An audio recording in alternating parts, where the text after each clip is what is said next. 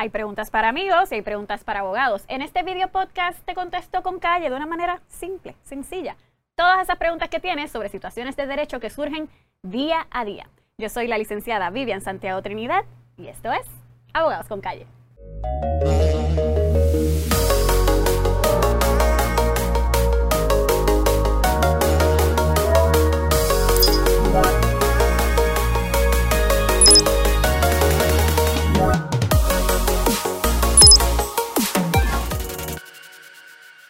Bienvenidos a Abogados con Calle, muchísimas gracias por acompañarme. Hoy vamos a estar hablando de esa responsabilidad legal que usted tiene cuando causa un daño.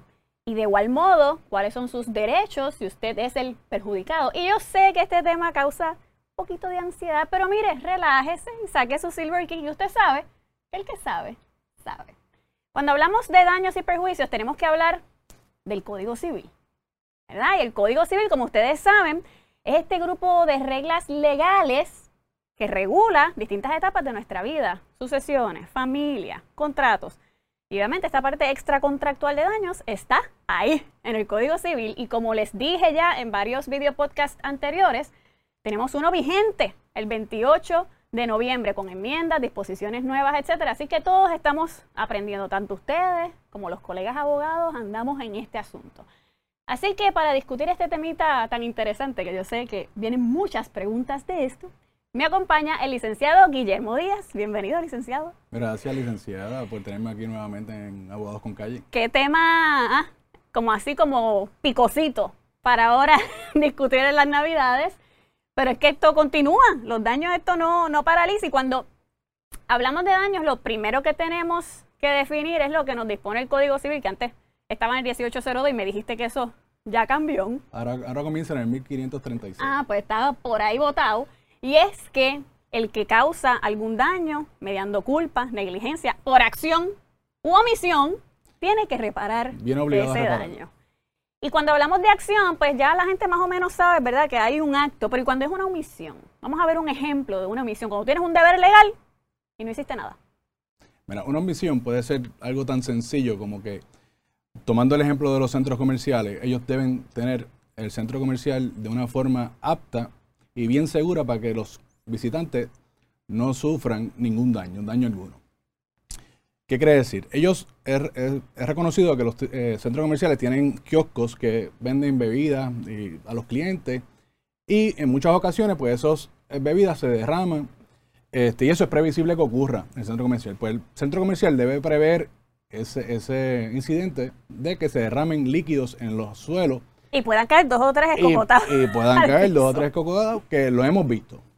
Este, ¿Qué quiere saber? Como eso es previsible que eso ocurra, el centro comercial viene obligado a tomar medidas reparadoras en el sentido de que, conociendo que eso puede ocurrir, venir a limpiarlo o tener un, monitoreo constante de limpieza eh, permanente y rotativa para que pasar por esas áreas y mantenerlo limpio.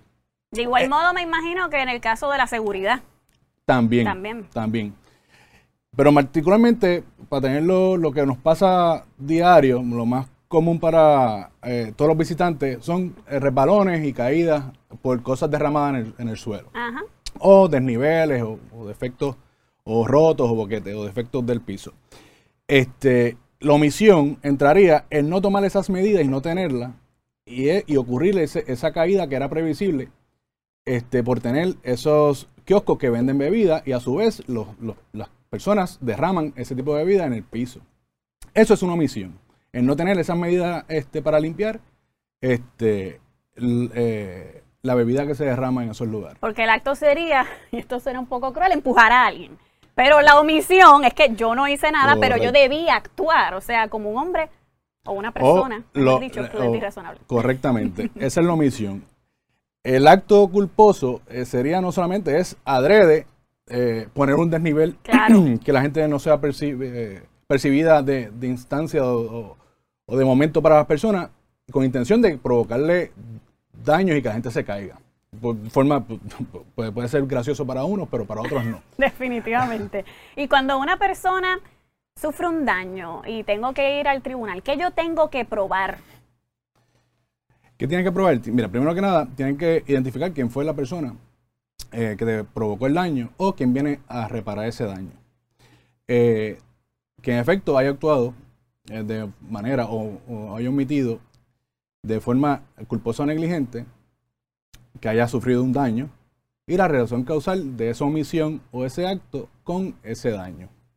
Esos son los tres elementos. ¿Y esa relación causal cómo sería? Porque uno para identificar, o sea, no siempre queda claro. En un centro comercial, pues sí, se, derramó algo en el piso y estaba cerca del kiosco, es más fácil identificarlo, pero no siempre es tan fácil identificarlo. Eso se le llama la causalidad. Nosotros, para que la gente lo entienda mejor, se habla de relación causal entre ese daño y, perdón, entre ese acto omisión negligente o culposo y el daño. Para coger el mismo ejemplo del centro comercial, como es previsible de que eso hubiese ocurrido y en no tener el, monitoreo o no limpiar el área que se derramen las bebidas que los consumidores derraman, es previsible que ocurra eh, que la gente pase por ese lugar y se resbale con, el líquido que se encuentre. ¿Qué le quiero decir? La relación de ese daño, el acto es, o, los hechos son que yo me caí. ¿Por qué me caí? Porque estaba el líquido eh, derramado en el piso, que era previsible o debía ser previsible para el centro comercial. Claro. Y, esa caída me caí y sufrí unos daños, ya sea que me doblé la muñeca, me fracturé algo o me raspé eh, eh, las ambas rodillas, en fin, y esa es la relación, no sé si me entiendes, pero la relación es eso, de que en efecto me caí porque dejaron eh, la bebida que era previsible que eso ocurriera. Al no tomar la bebida estaba el charco, yo vine y pasé, me caí y sufrí unos daños, que haya sido me doblé la muñeca. Pues la relación de ese doble, de que me haya doblado la muñeca es por la omisión de no haber limpiado el área de donde estaba el área de, el líquido derramado. Y esto es bien común. Este asunto de los centros comerciales es bien común y qué bueno que, que lo estamos analizando un poco más. Ahora bien, cuando presentamos esta demanda en daños, es normal que la gente piense, mira, pues eh, una reparación en términos económico, o sea, que tú me pagues a mí X o Y Z cantidad por los daños, pero no siempre es así. Bueno, eh, para reparar el daño no hay otra forma, eh, digo, sí hay otra forma, pero mayormente es de forma a través de dinero, por pagar dinero, y eso está, los abogados que vemos daños, pues ya eso está, la jurisprudencia ya establecen las cuantías por distintos, los daños, por distintos daños. Pero no solamente significa dinero. Puede ser a través de una, el código recoge reintegración específica, que no es otra cosa de, de, reponer o algo si hubo una pérdida, una pérdida material, no necesariamente tiene que ser física. Por ejemplo. Por ejemplo, este, si alguien me choca el carro, yo puedo sufrir la pérdida, los daños del vehículo y los daños personales míos, ya sea pues, pues una fractura o lo que sea. Pues, ¿qué pasa? yo puedo reclamar este, que me reparen el, carro o que me devuelvan un carro similar al, perdido y que me, paguen mis daños físicos. Y esas son un ejemplo de, las dos este, formas de reparar el daño. ¿Y cuánto tiempo, sigue siendo un año? ¿Cuánto tiempo tenemos para reclamar? Generalmente es un año a partir de la fecha de los hechos. Y si ese daño ocurre, me caí en la calle y hay que demandar al Estado Libre Asociado, un municipio, etcétera. ¿Cómo funciona? Bueno, de ordinario, fuera que estamos en sistema eh, de en quiebra y por bajo la ley promesa en otras circunstancias, este, el, Estado también eh, puede ser demandado, igual los municipios. Lo que sucede es que para tú poder entablar la causa de acción o demandarlo, tienes que agotar o notificar eh, los 90 días posteriores a la, fecha de la caída. De lo contrario, si no notificaste y presentaste una demanda o la, notificaste pasados los 90 días, esa reclamación se te puede desestimar en su momento porque es una, una cuestión jurisdiccional. Y recordemos que el gobierno está en quiebra. Correcto. que, todo el mundo vaya mirando bien, tenga su mascarilla en la calle, pero mire, mirando el piso todo el tiempo. Cuando estamos hablando de un menor de edad, que obviamente pues puede presentar una reclamación, sus padres en representación de ese menor. El tiempo es, ¿cómo funciona?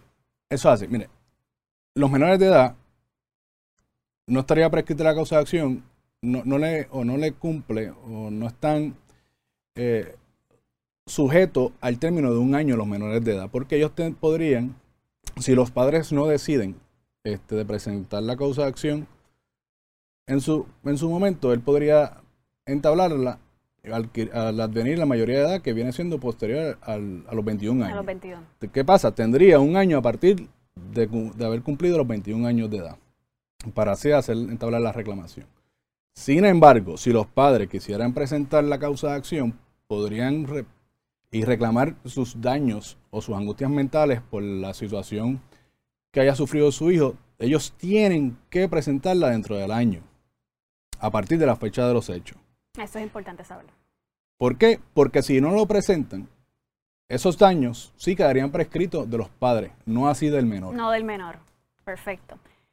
Y te pregunto, cuando obviamente ocurre un daño, eh, siempre hemos hablado del escenario de que hay una persona responsable, pero puede ser que en un escenario en el que se le cause un daño a una persona, sean varias personas responsables. Vamos a ver un escenario de esto, a ver cómo funciona. Eso en nuestro ordenamiento jurídico se le llaman los cocausantes del daño. Eso, eso, como tú bien lo dices, es que dos o más personas, pues, provocamos un daño. Puede ser simultáneo, puede ser en, eh, independientes en tiempos distintos. Pero vamos con un ejemplo sencillo. Habemos dos vecinos que estamos arreglando la casa para Navidad y hay una piedra que nos está obstruyendo un, parking que nosotros queremos, un espacio que se puede utilizar para estacionamiento y empezamos a, llamamos a, dos primos, dos familiares y somos tres empujando la, piedra para hacer este, el espacio. Y de momento la piedra se nos va y cae en la casa del vecino y le provoca daños al carro del vecino. Se acabó la feliz Navidad. Se acabó la feliz Navidad. pues nada, ¿qué sucede? Esos tres que empujaron la piedra y provocaron daño al vecino son solidariamente responsables con el vecino. Pero, ¿qué significa eso? Eso significa que los tres son igualmente responsables. Son igualmente responsables y que para el vecino, ante el vecino, él puede, si los daños totalizan 6 mil dólares, para que tenga un ejemplo, pues cada uno en partes iguales sería 2 mil eh, y 2.000, 2.000, hasta llegar a los 6.000 pesos eh, cada uno.